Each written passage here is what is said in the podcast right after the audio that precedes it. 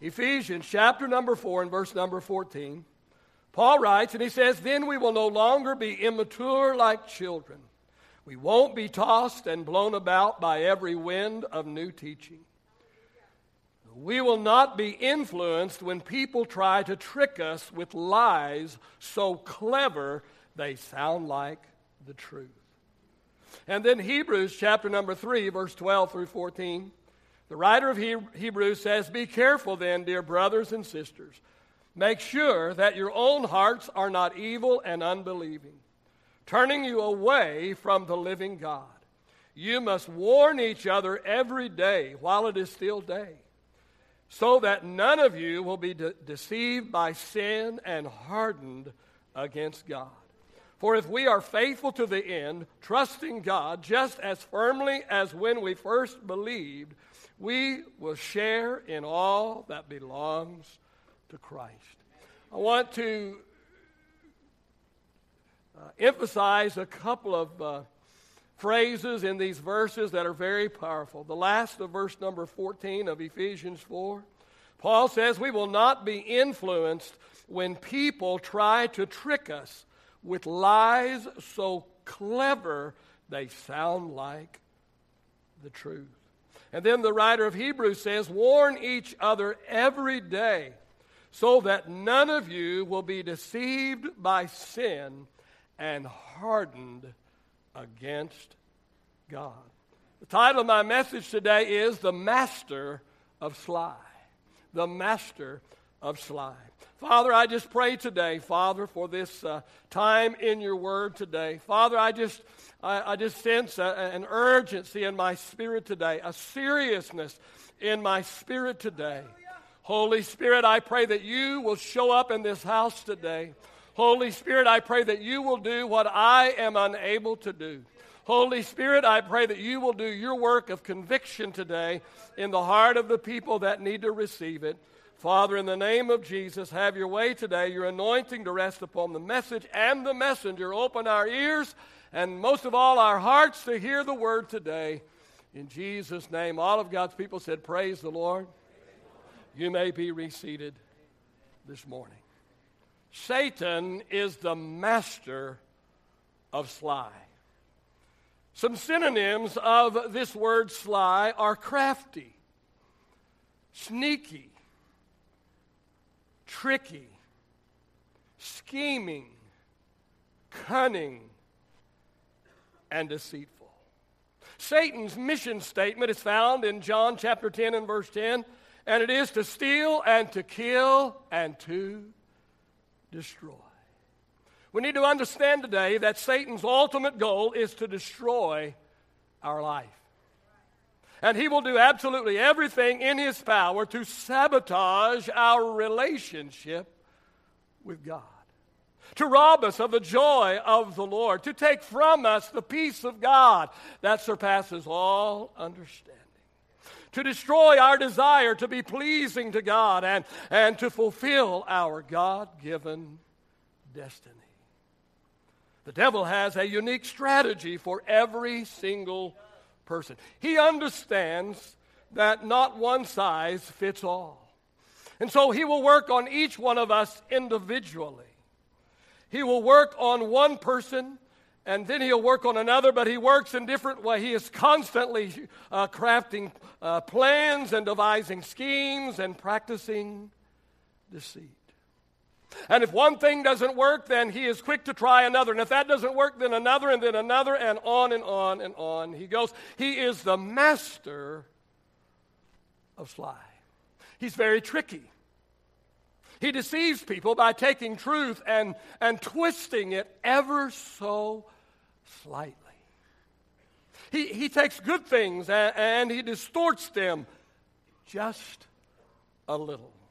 He, he plants tiny seeds of doubt in the minds of the people of God, and then he waters them day after day after day after day. He, he places questions in the minds of God's people. Questions like, like the question that he asked Adam and Eve Did God really say? Questions like, Does God really mean? Questions like, are you sure about all of this God and Jesus stuff? Or, or is Jesus like the tooth fairy and Santa Claus? And guess who Satan does all of his dirty work through? Guess whose hands and whose feet and whose tongue he uses? People.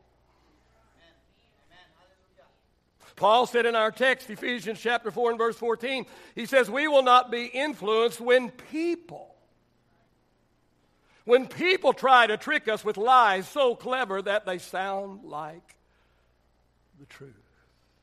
The writer of Hebrews wrote, We must constantly warn each other so that, so that none of us will be deceived by sin. The last few weeks, I have been overwhelmed in my spirit. There's been an uneasiness in my heart. And I've been overwhelmed in my spirit about people who, who sit in church, some of them in our church, Sunday after Sunday after Sunday after Sunday, and yet they're on their way to hell. People that have even allowed themselves to become deceived into thinking that, that they are going to heaven when they die, when, when, when there is absolutely no fruit of their, uh, uh, of their lives, that, in their lives that bear this out. Jesus said in Matthew chapter 7, verse 18 through 20, He said, A good tree produces good fruit. And he said, A bad tree pr- produces bad fruit. And he went on to say, A good fruit cannot produce bad fruit, and a bad tree cannot produce good fruit. And he went on to say, just as you can identify a tree by its fruit, so you can identify people by their actions. It would literally break my heart if somehow I was responsible for somebody going to hell because I failed to preach the truth. I would rather be people become angry at me. I would rather people call me old fashioned. Oh, oh, than for me to somehow be responsible by not telling the truth, the whole truth, and nothing but the truth, and they find themselves in the horrible place called hell. And the truth of the matter is this morning, you cannot consistently break God's laws and get away with it. You cannot make up your own rules. You cannot pick and choose the scriptures that you want to live by. You cannot take scripture out of context and place it with another scripture taken out of context and make God say something that he did not say. And this is exactly what is happening today. This is exactly what is becoming rampant in the world and even in the church today. Satan is the master of lie. He is the master of deception. He's good at telling lies so cleverly that they sound like the truth. When I hear some of the lies that is even being propagated by some of our pulpits in America today, and I think, oh, but I wish they were right. Oh, I wish they were true. Oh, I wish I could preach that. That'd make me a whole lot more popular. God has not called me to become popular. But He's given me the awesome, incredible responsibility of imparting to you the truth. Amen. I can't make you listen to the truth. I cannot make you walk in truth. But listen, it is my responsibility to give you the truth, and that's what you're going to receive. Romans chapter 6, verse 18 says, By smooth words and flattering speech they deceive the hearts of the simple. Matthew 24 and 24 says, False prophets will arise and deceive even God's elect. Can I tell you that even some stalwarts in the faith, some of the greatest men and women of God that have lived for God for years, are buying into lies today?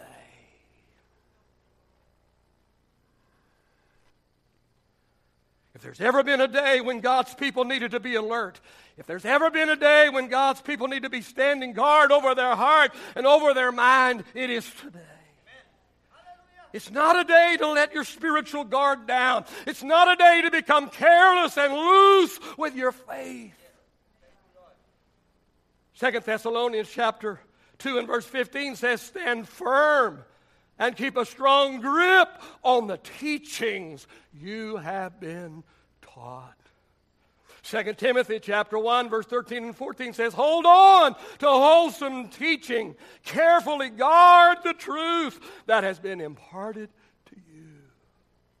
Proverbs 23 and 23 says, "Buy the truth and do not sell it." As I was thinking about what the Lord wanted me to say today, and I was thinking in this line of thinking, was reminded in the book of Exodus, where God's people are slaves to Pharaoh in Egypt. And you know the story how God sends Moses to Pharaoh to demand the release of God's people so that they can go into the wilderness and they can offer worship to their God. Now, Pharaoh is a type of Satan. And his response to Moses is a clear picture of how Satan tries to deceive us with cleverly worded lies that appeal to our flesh. So there are four separate responses. As, as Moses goes uh, to Pharaoh and he demands the release of the people of God, as he stands before Pharaoh and he says, God demands, let my people go. There are four responses that Pharaoh responds with as Moses demands the release of the people of God. And as Moses stands before Pharaoh and demands the release of God's people, the first response that Pharaoh had for Moses is he said to him, He said, You can serve God and remain in bondage. You can serve God and remain in bondage. Exodus chapter 8 and verse 25.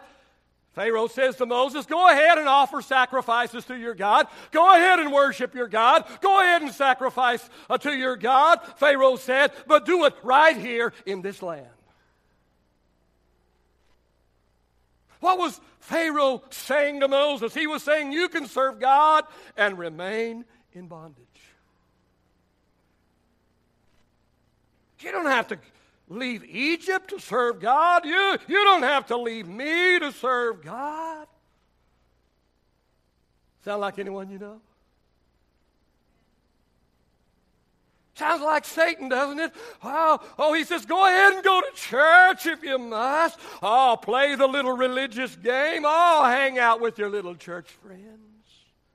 Oh, it's okay. Sit through the service. Ah, tip your hat at God. Sing in the choir if you must. Oh, throw a, throw a couple Washingtons in the basket as it goes by. Oh, do the song and dance on Sunday. But hurry back to me as soon as the preacher is preach is through preaching.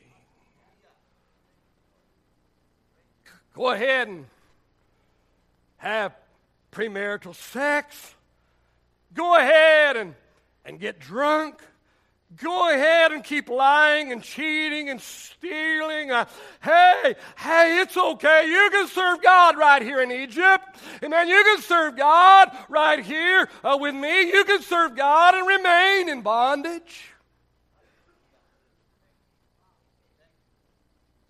You can hold hands with God and me at the same time. Hold on to your sinful habits and ungodly lifestyle. Oh, you can have a little bit of God and a little bit of me at the same time. It's all right. Go ahead and serve your God, but just do it right here. Let me ask you this this morning. Why did Lot's wife look back at Sodom even though she was strictly warned not to? Because even though the angel was successful in getting Lot's wife out of Sodom, he could not get Sodom out of Lot's wife. Several years ago, the owner of a very popular at that time pornographic magazine claimed to have become born again, claimed to become a Christian. He was interviewed and they asked him, Well, what is this Christianity going to do about your pornographic magazine.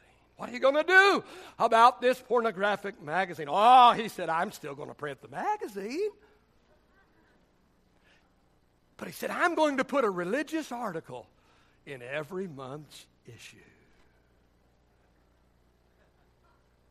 What was he saying? He was saying, I can serve God and remain in Egypt. He was saying, I can serve God and remain in bondage. He was saying, I can serve God and keep my sin. I ask you this morning, what does God say about all of this in His Word? 2 Corinthians chapter 6 and verse 17 says, Come out from un- among unbelievers, separate yourselves from their sins, says the Lord. Do not touch their filthy things, and I will welcome you. And 1 John chapter 2 and verse 15 says, Do not love the world, do not love the things of the world. And if anyone loves the world, the love of the Father is not in him. The devil says you can serve God and remain in, and remain in bondage. God says, No, you can't.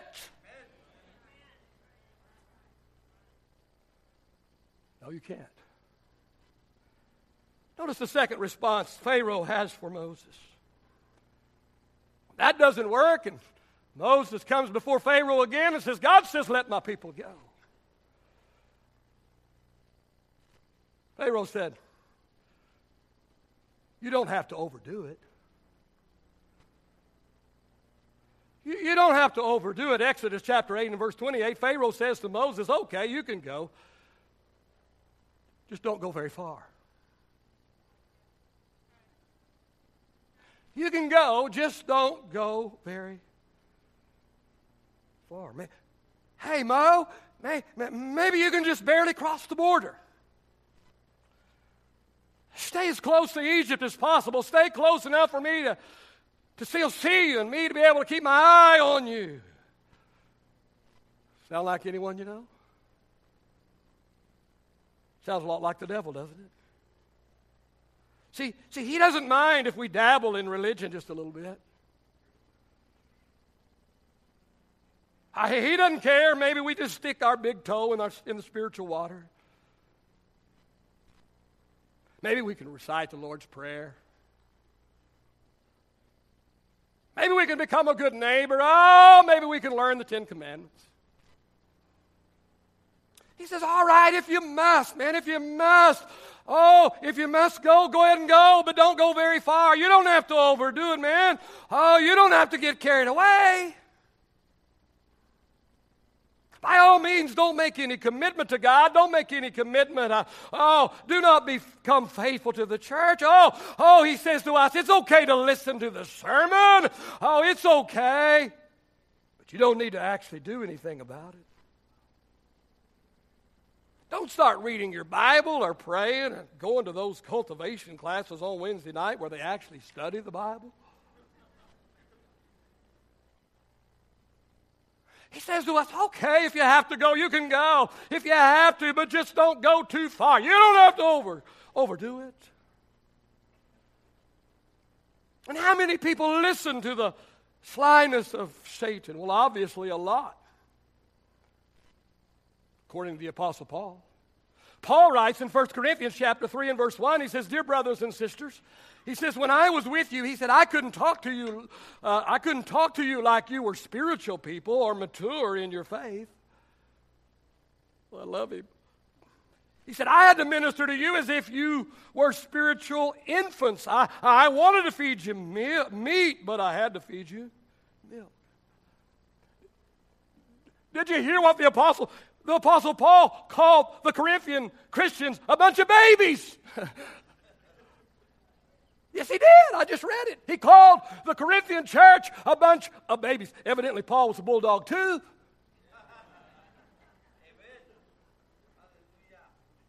And the writer of Hebrews said the very same thing in Hebrews chapter 5 and verse 12. He said, You've been believers long enough. He said that you ought to be teaching others. Instead, he said, You still need somebody to teach you the very basics of faith. He says, You are like babies who need milk and cannot eat solid food, while the writer of Hebrews also called the saints a bunch of babies. You didn't think I was sweet. I've never called you a bunch of babies. Jesus called people whitewashed sepulchres. I've never done that. I'm just, you just don't know how tame I am. Hey, I don't know about you, but it sounds to me like Satan is very effective in his slyness. He's convinced too many saints, oh, that it's okay to be complacent in their faith, that it's okay to remain spiritually immature. No need to grow in your faith, no need to mature spiritually, oh, to the point that you actually become an asset to God and His church. Oh, he is, he is uh, conditioned people that it's okay to just remain an infant, oh, and just, became, just remain immature and be babies in Christ.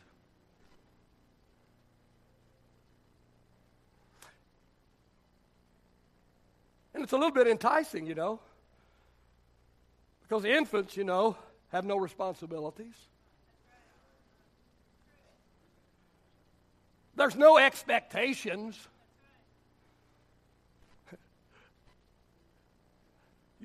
You don't go to your infant in the morning and wake them up and say, Get up, get ready for work. You got to, you got to contribute to this family. Think you can just lay there? They don't have any responsibilities. There's no expectations placed on babies. All they're expected to do is goo a little. And if they goo a little and have a little tiny, oh, I think I saw a smile. Not sure. Yeah, I think I did. And just a little goo and a little tiny smile. Oh, and parents will feed them and burp them and change their dirty diapers. Oh, everything is given to them. Everything is done for them. All they have to do is lay around and look cute. Some of them can't even do that. Sorry.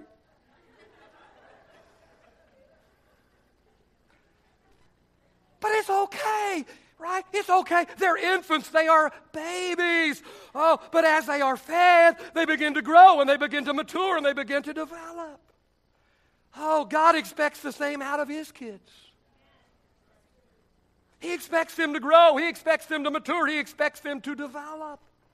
He expects us, oh, to take what we have been taught from His Word and start implementing that into our lives. And then as we do, then we will begin to grow and we'll begin to mature and then we will begin to develop. And then He expects us to take what we have learned from others and teach it yet to others. 2 Timothy 2 and 2 Paul writes to Timothy and he said, he said, What you have learned from me, he says, I want you to pass that on to others who will then pass it on to others. Let me make this personal this morning. Where are you in your spiritual maturity? Where are you in your spiritual maturity? Have you barely crossed over the line from sin into salvation? Hey, hey, that's okay if you just recently got saved. Oh, but if you've been saved for a long time and yet you're still barely across the line, if you've been saved for a long time and yet you're still on the spiritual bottle, you still have to be bottle fed, you still have to be coddled. You still carry, you know, you still carry your feelings around with you all over, you know, they're all over your shoulders and you're all upset because somebody bumps you.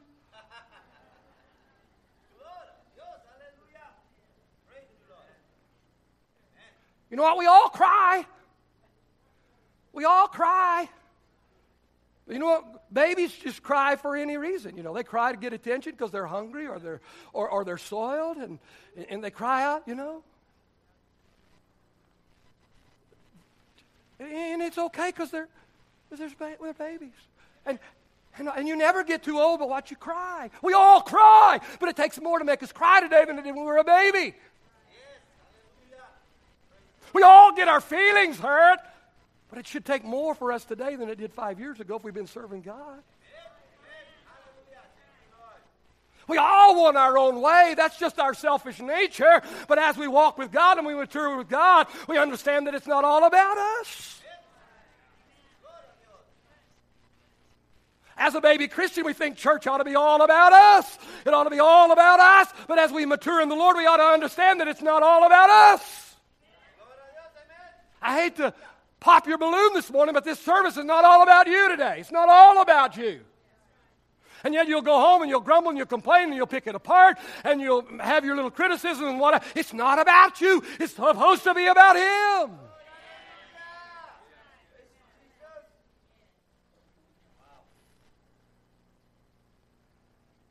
Are you doing anything for God?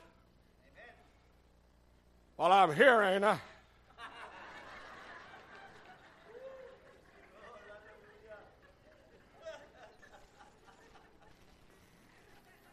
You're just here to get encouraged. Am I encouraging you this morning?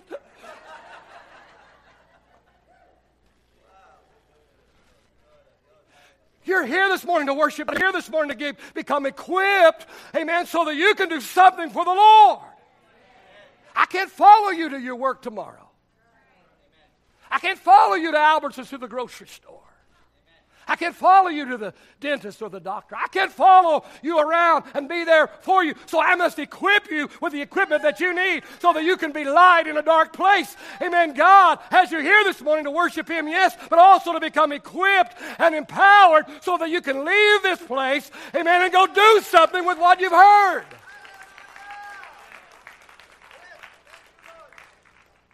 Are you involved in the work of the Lord at all? Well, I don't preach or teach or sing. Well, then please don't preach or teach or sing. You'll do us all a favor. That's not your gift. You know? I was playing golf with a buddy the other day.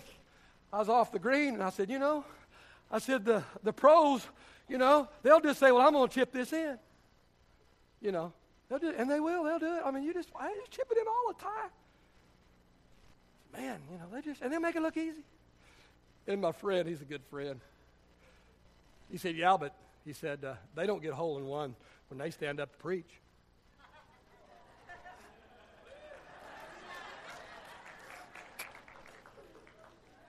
I'm going to play golf with him more often. Amen.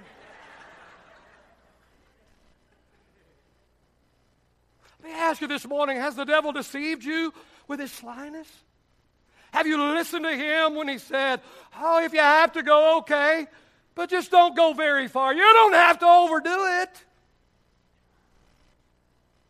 Notice the next thing Pharaoh said to Moses. Moses isn't buying what Pharaoh's selling. He's not listening to what Pharaoh. He's not. He's. He keeps coming back. He says, let, God says, "Let my people go." And notice this response that Pharaoh gives to Moses: says, he says, worship doesn't have to be a family affair.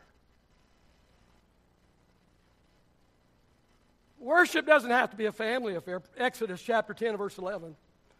Pharaoh says to Moses, Only the men can go.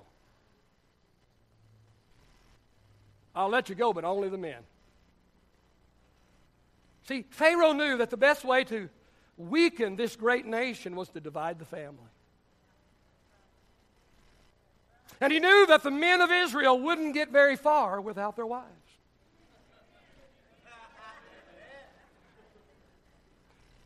And in their culture, the women did most of the work. Little has changed, right, ladies?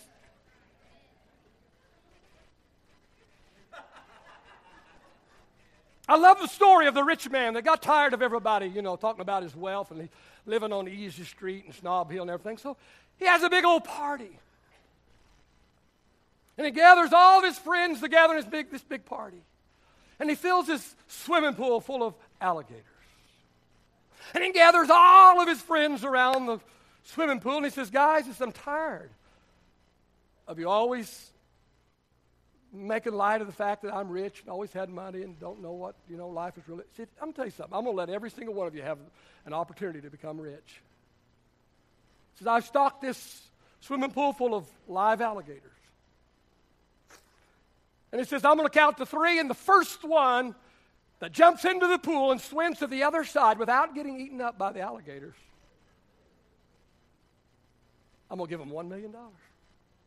You have the opportunity to become a millionaire today. Oh, everybody wanted to, but yeah, live alligators. Million dollars for live alligators. All of a sudden, there's a splash, and there's a man in the water, and he's down under one alligator, and he's up over the next, and he's down under one, and over the next, and out over the other, and up on the next, and he pulls himself up and crawls out on the other side. And the rich man runs around to him and says, Man, I can't believe it. I never in my wildest dreams imagined somebody would actually do this. I said, Man, you have anything to say? He said, Who pushed me in?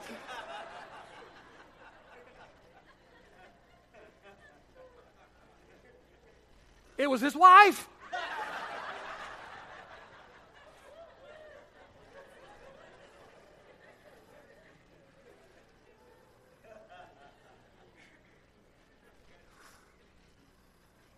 Behind every good man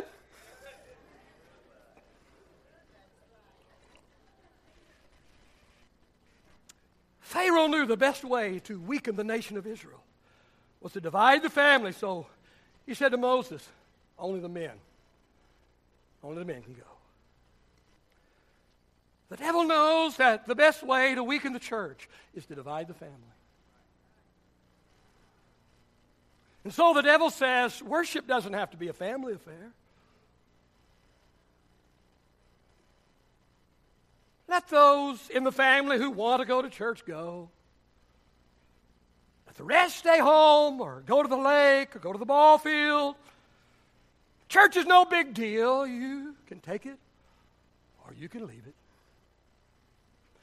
If one child is sick, the entire family can stay home. Oh, preacher, you've, you stop preaching and gone to meddling now. Sometimes I meddle better than I preach. Amen seriously. Worship does need to be a family affair. Dads, you should be the priest of your home. You should be the leader, the spiritual leader of your home. And you should make the same proclamation that Joshua made. He said, As for me and my house,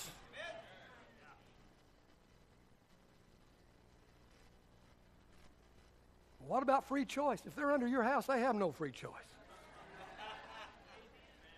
Your kids want free choice? Tell them, move out, pay your own rent, buy your own gas, amen, pay your own utilities, buy your own groceries.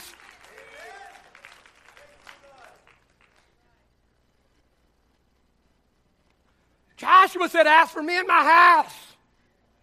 We're going to serve the Lord. My house is going to be a godly home. And that's what you need to declare today, men. And that is that your house is going to be a godly house. Amen.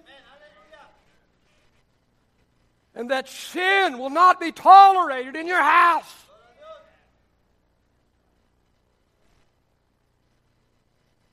I will monitor what my family watches on TV, the man should say.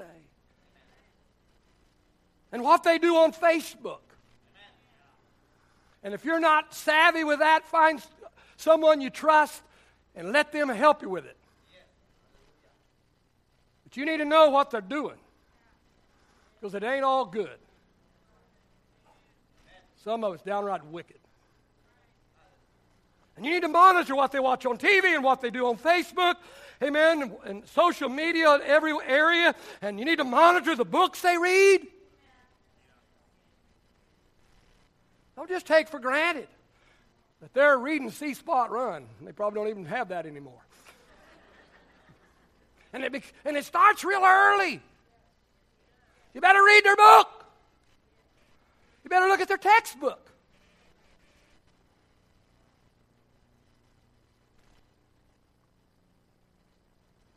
I'll monitor their relationships.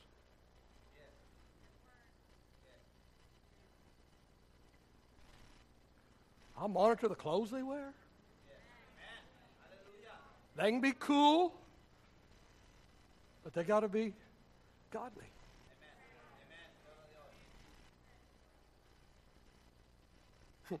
I hadn't picked on my daughter in a while, have I? I just, I just see her sitting there. It's not even in my notes, but she come waltzing out of her room one day in her little short dress. I said, Krista Ray, that dress is either too short or you too far down in it.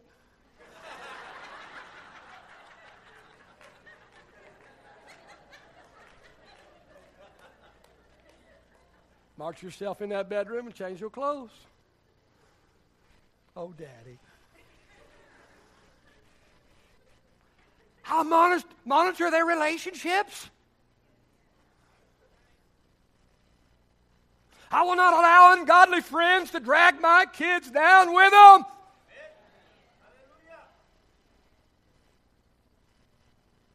And I'm going to be their parent, not their best friend.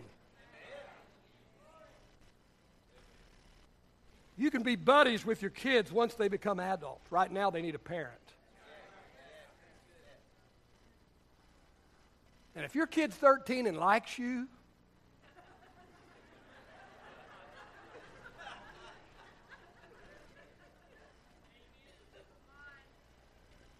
I wonder.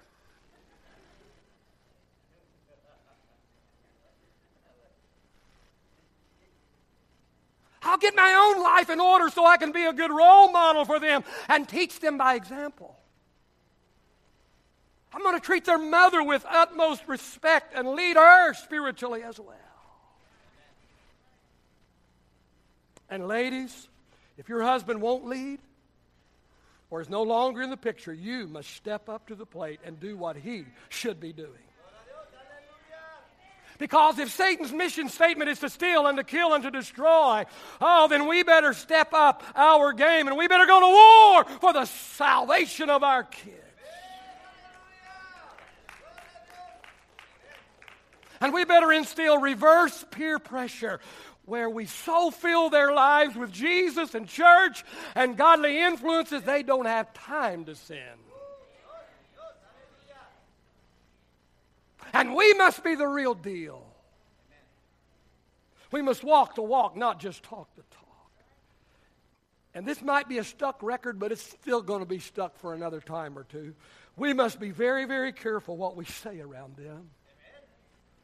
Under no circumstances should parents vent their negative or bitter feelings toward the church or toward the leadership of the church around their kids.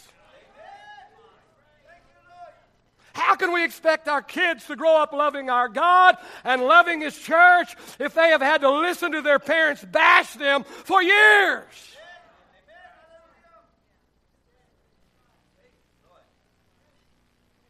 Got a problem with the leadership of the church? Be man enough or woman enough, make an appointment and go sit down with somebody that can make a difference. And very godly and kindly, in the right spirit, in the right heart, state your problem. But by under no circumstances vent your bitterness, your anger, your disapproval about your church or its leadership. If you want your kids to grow up loving church and coming to church.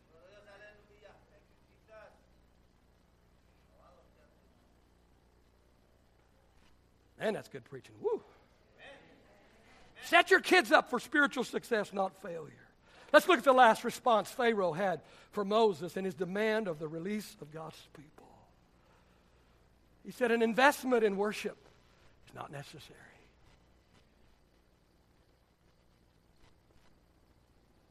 Moses comes before Pharaoh, says, Let my people go. Pharaoh says, All right, but an investment in, let, let us go so we can worship, is what he said. Let us go so we can worship. And Pharaoh said, An investment in worship is not necessary. You can go, but you don't need to make an investment in worship. Say, preacher, where do you get that? Exodus chapter 10, verse 24. Pharaoh says to Moses, All right, you can go, but leave your flocks and your herds behind. See, Pharaoh knew that they would have nothing to offer to their God if they didn't take their animals with them. And Satan is still talking the same old lie today. He says to the saints, an investment in worship is not necessary. Don't pay your tithe, don't give offerings. You need that money to pay bills with. You need it more than the church does. Look around at the people that's there. He said, let them carry the financial load. He says to them, Oh, all you need to do, oh, is sing and shout and dance about. That can be your contribution. An investment in worship is not necessary, but it is. But it is. In 2 Samuel chapter 24, King David wanted to worship. He wanted to worship. The problem was he had nothing to worship with. Araunah offered to give David everything he would need for worship, but David refused his gifts. In verse 24, King David said to Araunah, he said, No, no, I will not receive your gifts. He said, But I will buy them from you for a price. He says, Because I will not offer burnt offering to the Lord. I will not worship the Lord my God, he said, with something that doesn't cost me anything.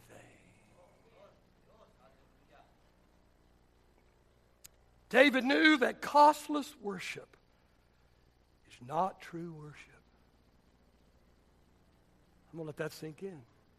Costless worship is not true worship. True worship will cost you something. You might say, well, Pastor, what, what should we invest in, in, in our worship? Three things, very, very briefly, and then I'm done this morning. First of all, our time. See, time is the most valuable currency we have. It takes time to come to the house of the Lord. I'm, you know, it takes time, you know, to get up and, and, and groom yourself. And, well, some of you don't take a lot of time, but uh, just kidding, all right? Just keeping you awake, all right? I'm just.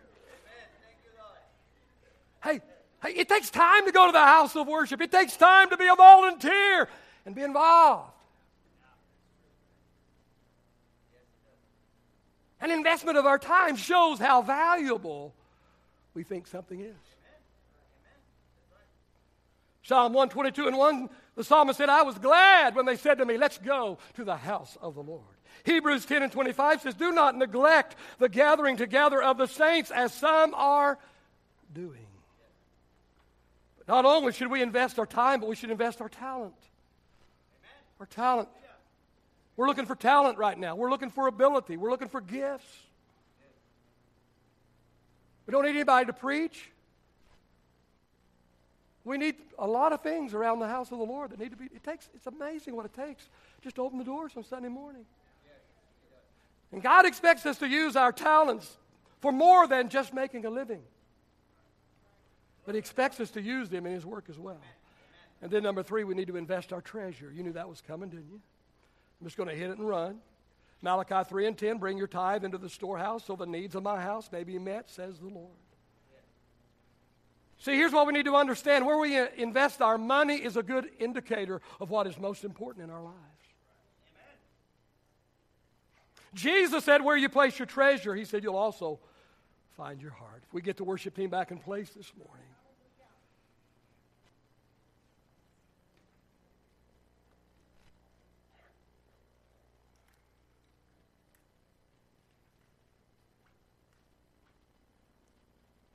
Please stay connected with me. What was the response of Moses to Pharaoh? Exodus chapter 10 and verse 25. No, Moses said. You must provide us with animals for sacrifices and burnt offerings to the Lord our God. And he went on to say, He said, All of our livestock must go with us too, not even a hoof. Not even one hoof will be left behind. Moses refused to be deceived by Pharaoh.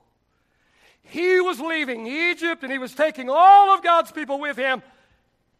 He was taking the men with him, he was taking the women with him, he was taking the children with him, and the livestock was coming too. There wouldn't even be even one hoof left behind.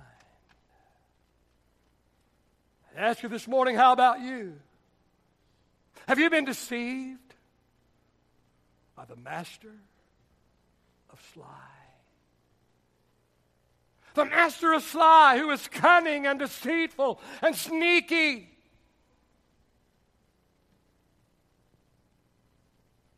The liar that is so good at lying, he knows how to lie and make it sound like the truth. The one that can take the truth and twist it just so slightly. Make it sound good. And when it appeals to the flesh, oh, we like it. We like it. My heart is burdened this morning. My heart is burdened. This is two messages in a row, kind of like this. My heart is burdened. Listen, we can build a church of a thousand. And if lives aren't being changed and people aren't being set free from their sin, we're not fulfilling our purpose. Not interested in building a crowd, I'm interested in building a church. And there's a difference.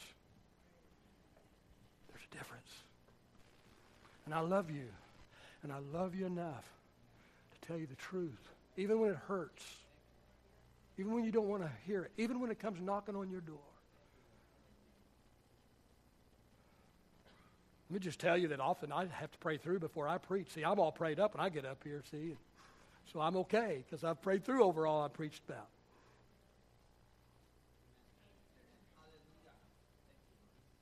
Not perfect. You know that. Most of you really know it. My heart is burdened. We would not just be hearers of the word, but we'd be doers Pastor, but what about all this grace? Oh, thank God for this grace. But it's not a license to sin. The grace is no matter how much we sin, He still loves us and still ready for us to repent and forgive us and cleanse us. Can we stand in His presence today? Musicians are playing very, very softly this morning. Every head is bowed and every eye is closed today.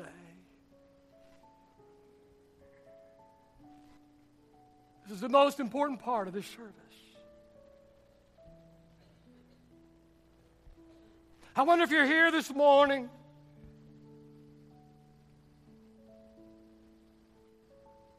Just as Pharaoh offered Moses, which is a picture of the devil offering us.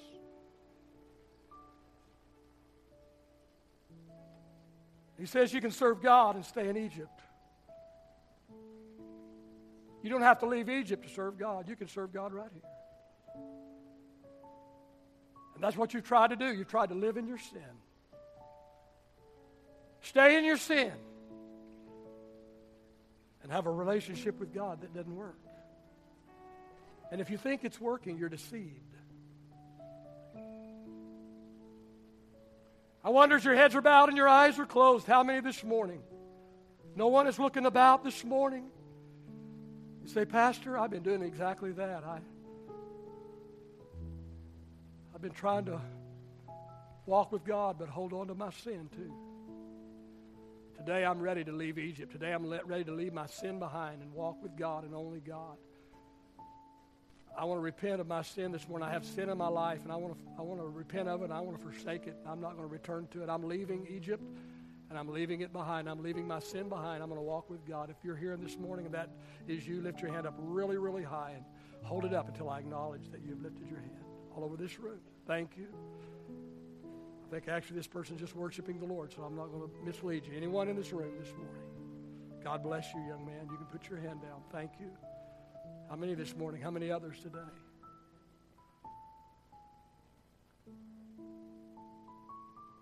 This is your opportunity to come clean with God today. God has been talking to the heart of somebody the last two Sundays. I don't know if he'll talk to you next Sunday or the next or the I don't know. But he's talking to you today. He dealt with you last Sunday. You did not respond. He's dealing with you again today. I would encourage you to respond today. Lift your hand up really high and acknowledge that I've described you today. Thank you in the back. God bless you. You can put your hand down. Anyone else this morning? Let me, let me recognize you've lifted your hand. Anyone else today? Anyone else? God bless you. Thank you. Young lady, you can put your hand down. Thank you.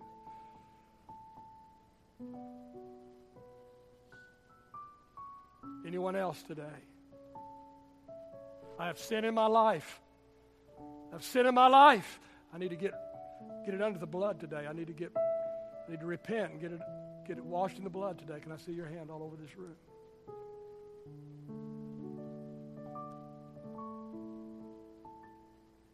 Say, Pastor, I'm unsure, or I'm, I'm not sure. If, that, if, you're, if you're not sure, that means you're unsure. You need to be sure. Anyone else? I'm, i know I'm taking just a moment, but this is that serious today.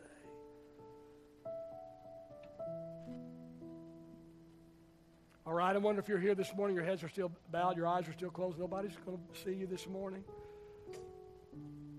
You say, Pastor, I become guilty of complacency. I've been just going through the motions. I've been kind of sitting on the bench. I've been a bench warmer.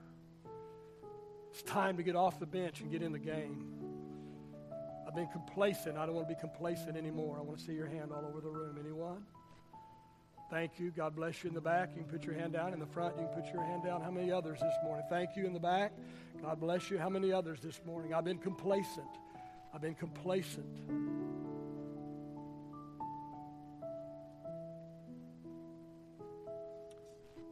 All right, your heads are bowed, your eyes are still closed. How many of you men would say, Pastor, I have not been leading my family spiritually? I have not been leading my family spiritually. God bless you. You can put your hand down. How many others this morning? How many other men would have enough guts be mature enough to lift your hands? I've not been leading. Either I've allowed my wife to lead or there's just nobody been leading lately. God bless you in the back. Thank you. You can put your hand down. I've not been leading my family. I've not been leading my family.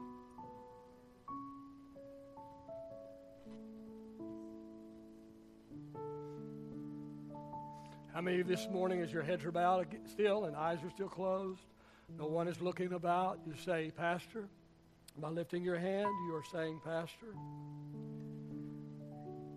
I haven't been making a, an investment in worship. I haven't been making an investment in my walk with God, and I want to begin to make an investment. God bless you, sir. You can put your hand down. How many others this morning? I, I want to begin to make an investment whether that is with my time, whether that is with my talents, whether that is with my finances, all three, but maybe there's one area that you've been slack in.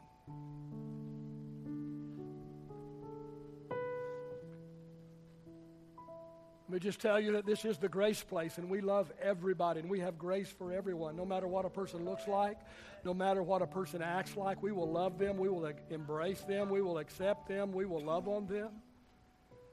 But that doesn't mean we're not going to preach the truth. And that doesn't mean that we're not going to have standards in our church. It just means that our love is all encompassing. God's love is all encompassing, but He still has some pretty rigid uh, guidelines for us to live our lives by. Amen? And I made this statement last Sunday, but some of you weren't here. I'd rather oversave you than undersave you. Had a man in my church in Midland came up to me after church one day and he said, Pastor, nobody can live up to your preaching. I called him by name and I said, I don't expect them to. I said, I learned a long time ago that if I preach a seven, people will live a five. If I preach a, an eight, they'll live a six. If I preach a ten, some of them will live, live a seven, eight, or nine. I want you living as close to Jesus as possible. I'm going to set the bar high, but I won't set the bar any higher than the Word of God.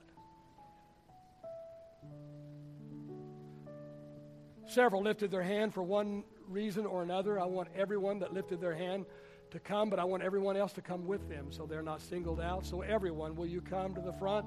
Especially those of you that lifted your hand this morning. You come, but I want everyone to come this morning. There's just something special about coming to the front and coming into the presence of the Lord. This is the altar area. And there's just something about moving forward. Moving forward. I know there's nothing magical in a place or whatever, but it's really it's us moving toward God with our heart. That's what it's all about. It's not whether we stand or kneel. It's about the condition of our heart.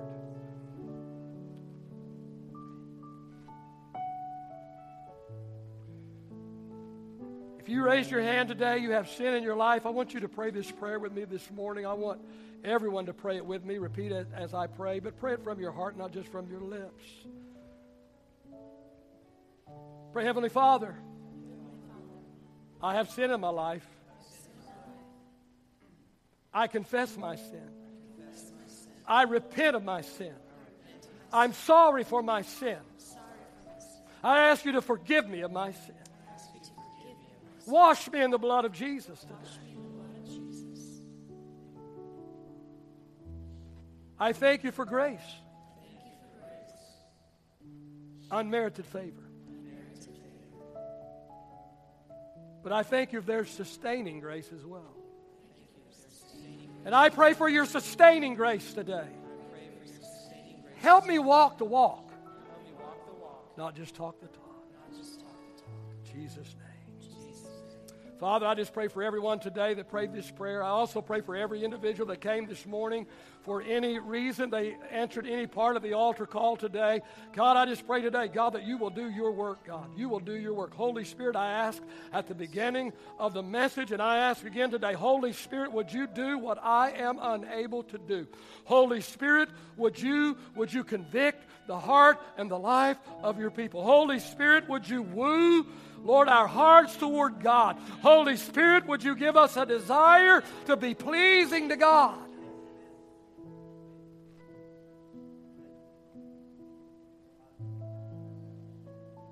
Help us leave this room today changed by the mighty power of God. In Jesus' name. Amen.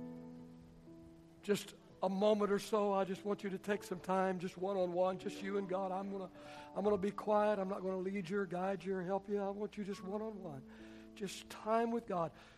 Whatever resonated in your heart in this message today, cement it, cement it in your heart today, in your one on one time with God, right now.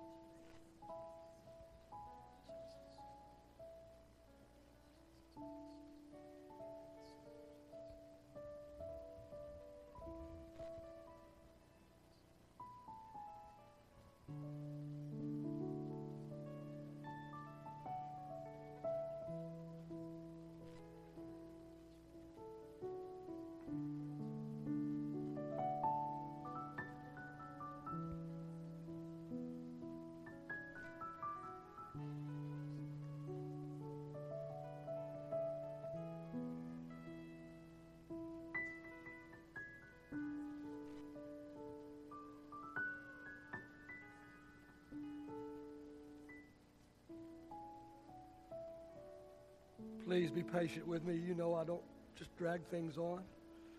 But I am so moved in my spirit today. And I think the Lord wants to say to someone today, you're letting someone else drag you down. You want to serve God? You want to live for God? You want to do what's right? You know what's right? You know what you're doing is wrong? And you have a desire to please God? You know you're not pleasing God right now? You know what you're doing right now is sin, and you, and, and you don't want to do it, but you're allowing someone else to drag you down, some relationship. I beg of you, I plead of you, do not allow some other person to drag you down spiritually. Don't let someone take you to hell with them. I know that's strong. I understand that's strong. That's what I feel in my spirit. That's what I feel in my heart.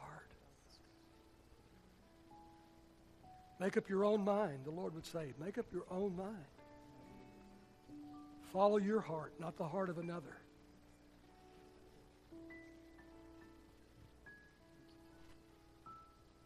This is your opportunity. This is your day. God dealt with you last Sunday. You shrugged it off. He's dealt with you again this Sunday. Don't shrug it off.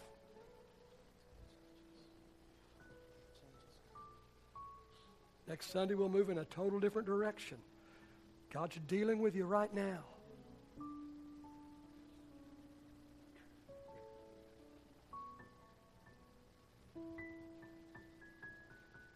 Thank you, Jesus. Can we just take one moment? Then I, I promise I'll move on. But it's, it's how strong I feel. Can we just all take one moment and just ask and unite and believe in prayer that this, whoever, I don't know who it is, but whoever this individual will hear the plea and hear the urgency in my voice and in my heart. It's not coming from me, it's coming from the Father. Can we pray right now? God, please deal with this. God, give this person the courage, give them the desire.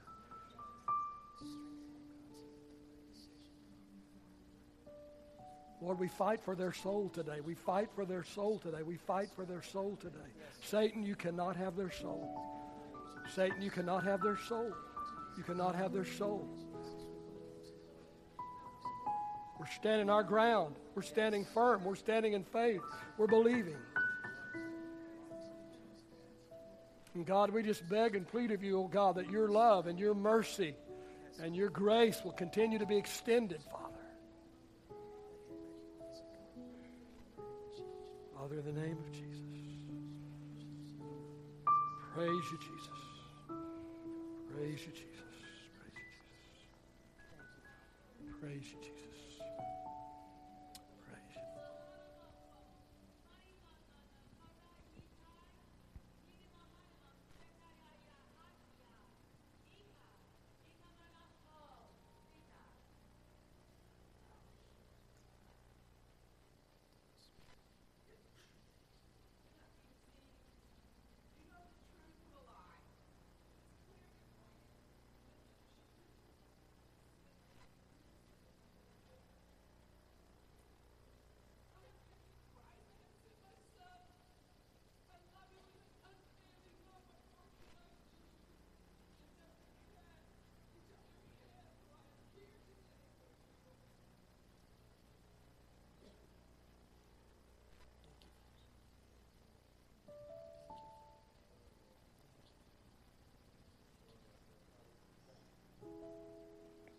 Bible says in 1 Corinthians chapter 14 that supernaturally from time to time he will speak in the church.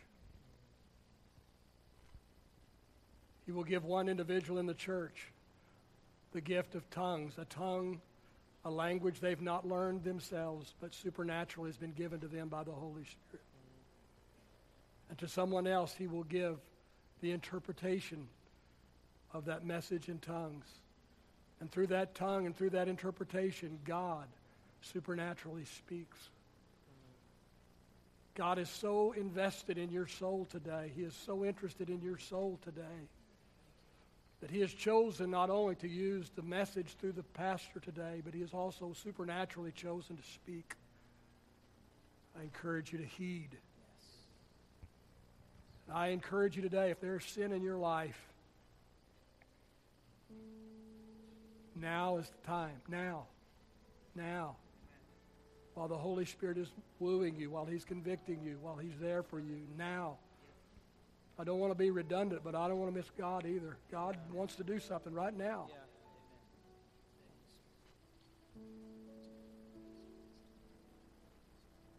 Now's your time. I'm going to give you 30 seconds, and then we're going to close the service this morning. This is your time. This is your time. If there's sin in your life, get it under the blood. Repent. Ask the Lord to forgive you. Repentance doesn't just mean I'm sorry or I'm sorry I got caught. It means I'm sorry that I sinned and I'm not going to do it again through the help and the grace of God. 30 seconds, your time, and then we're done.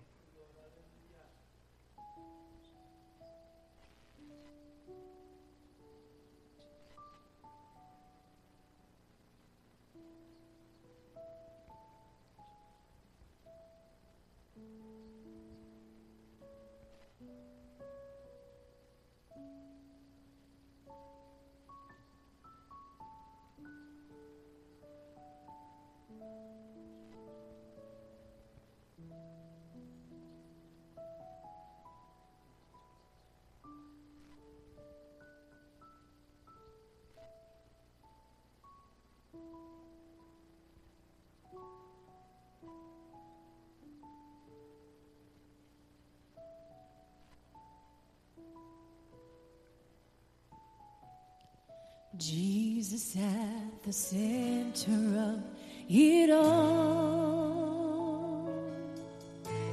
Jesus at the center of it all. From beginning to the end, it will always be, it's always been you, Jesus. Jesus. Everybody sing Jesus at the center of it all. Jesus at the center of it all. From beginning to the end, it will always be.